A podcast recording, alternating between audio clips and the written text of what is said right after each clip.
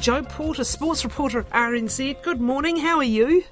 Good, thank you. Yourself? Yeah, good, thanks. Plenty to chew, few, uh, chew through today. I want to go back to that uh, cricket test in a moment. Kind of, I, look, I was moaning about South Africa not putting up anything like a uh, an opposition in the yes. first test, and the fact that they were a B-grade side and everything else. Then they had put such a fantastic comeback in the second test. I was predicting they might get up and win the damn thing, but it was a bit of a bit of a sad end that last day, wasn't it? They just didn't have any firepower. They just didn't have any sort of breakthrough bowlers to um, to stop New Zealand cruising home. Yeah, that's right. Obviously, their lack of depth, I guess, showing through ultimately. But boy, what a fight the Proteas put up for you. Like, they've been described as a C or D team by some uh, sporting organisations and, and media around the world. So certainly a great fight. They just didn't really have anyone to support the likes of Dane Piedt, who was their off spinner. He took five wickets, uh, I think, in the Black Caps' second inning, uh, first innings, and he was he was very impressive throughout. But they just didn't really have enough people to, yeah, like you say, firepower to go with them and help get that breakthrough they needed. And captain Kane Williamson, guiding the Black Caps home as he's done many times in the past. They needed early wickets. We were talking uh, the last time, it must have been uh, Friday, we were talking they really needed early wickets. If, if Williamson and mm. Ravindra it was, went on and got through to one hundred fifty, I don't think they got that far, but they got uh, they got a pretty big uh, base up, and, and it just yeah. all proved too hard. Uh, where are we at in the series now? What happens next, Joe? Yeah, so obviously that was the you know the historic win for the Black Caps, albeit in the context that it was a South Africa B or C side. But yeah, the first ever Test series victory over South Africa. So I guess the fight that the Proteas did show, especially in that second Test, just goes to show how hard it has been and why it has been so hard for the Black Caps to claim a, a Test series win over the. over the Proteas. But we move on now, and we've got three T twenties this week against Australia, and then, of course, a very um, mouth-watering Test series against the Australians after that, which is going to be a much bigger challenge than the South Africans were, that is for sure. Uh, the T twenty series, Daryl Mitchell and Kane Williamson are both out of that series. Kane Williamson's expecting his third child, and Daryl Mitchell has been given a bit of a chance to get over a niggly injury that's been hampering him of late. So the T twenties start tomorrow in Wellington, actually. Hopefully it's not as windy as it is today. That could prove interesting for the players out there. Uh, and, and, of course, T twenty World Cup is later this year in the Caribbean, the West Indies and the U S, which should be a great tournament. So build up towards that. So, yeah, two big series against Australia coming up, but I can't help but feel more excited by the Test series than the T twenties. Yeah, yeah, indeed. And uh, Aussie, of course, on their way. I think that's the one that everyone's licking their lips over, are, are some of the Test matches that are that are coming oh, a little yeah. bit later in the season. Um, look, I'm just going to digress off to swimming, actually. Um, what an exciting cohort of talent we have at the moment. Erica Fairweather breaking uh, records, first gold medalist in any sport at a World Aquatics Championship this week for New Zealand. She's twenty now. Um, I'm still seeing her. She ranked fourth in the world, I think. Um, we, we're now starting to talk about the Olympics, right? She's qualified for three events. Um, yeah. It's it, it's funny, isn't it? We'd, we'd like to think that we always like to think we're about to have a new star who's going to bring home the gold. But as, as people have said, is a hell of a step, you know, amazing achievement where she's at. There's still a hell, hell of a step up when we get to those Olympics.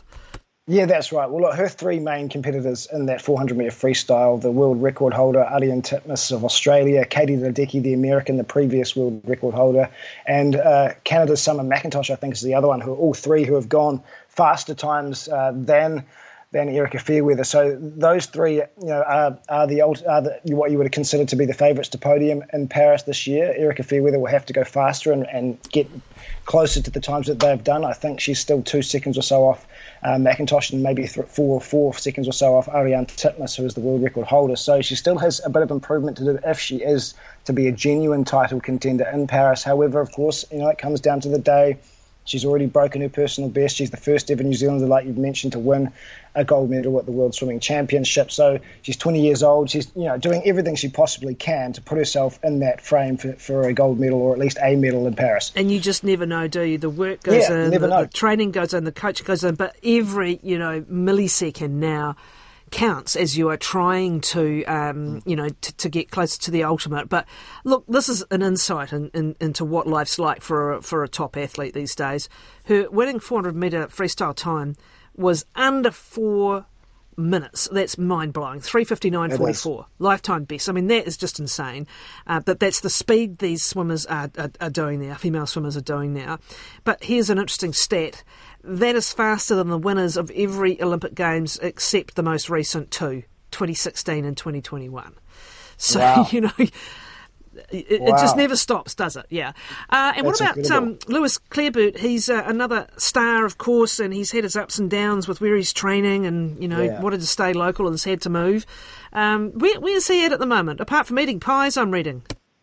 Yeah, well, look, he had, a, he had what was a disappointing start for him, at least, to the World Swimming Championships. His first two events, the two hundred metre individual medley and the two hundred metre men's butterfly, he failed to go under the Olympic qualifying time for Paris there. So he's got a bit of work to do in those two events come the national champs. I think they're in April, uh, to get make sure he gets under those times so he can compete in more than just one event in Paris. But he he finished with an absolute bang, taking gold in the men's four hundred metre medley, qualifying fifth fastest, so a great race in the final to win that event. Uh, New Zealand's second ever uh, a medal, gold medal at this World Swimming Championships.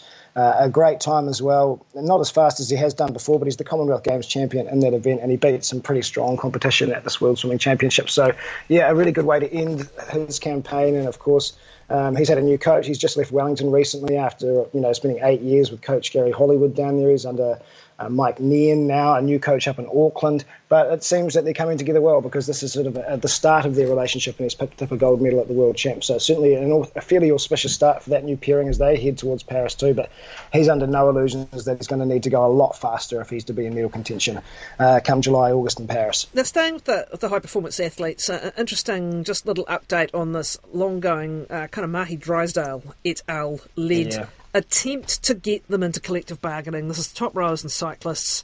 Look, we know both sports have had their issues with um, uh, athletes, uh, what's the word, pastoral well-being. care and well-being yeah. and mental health well-being.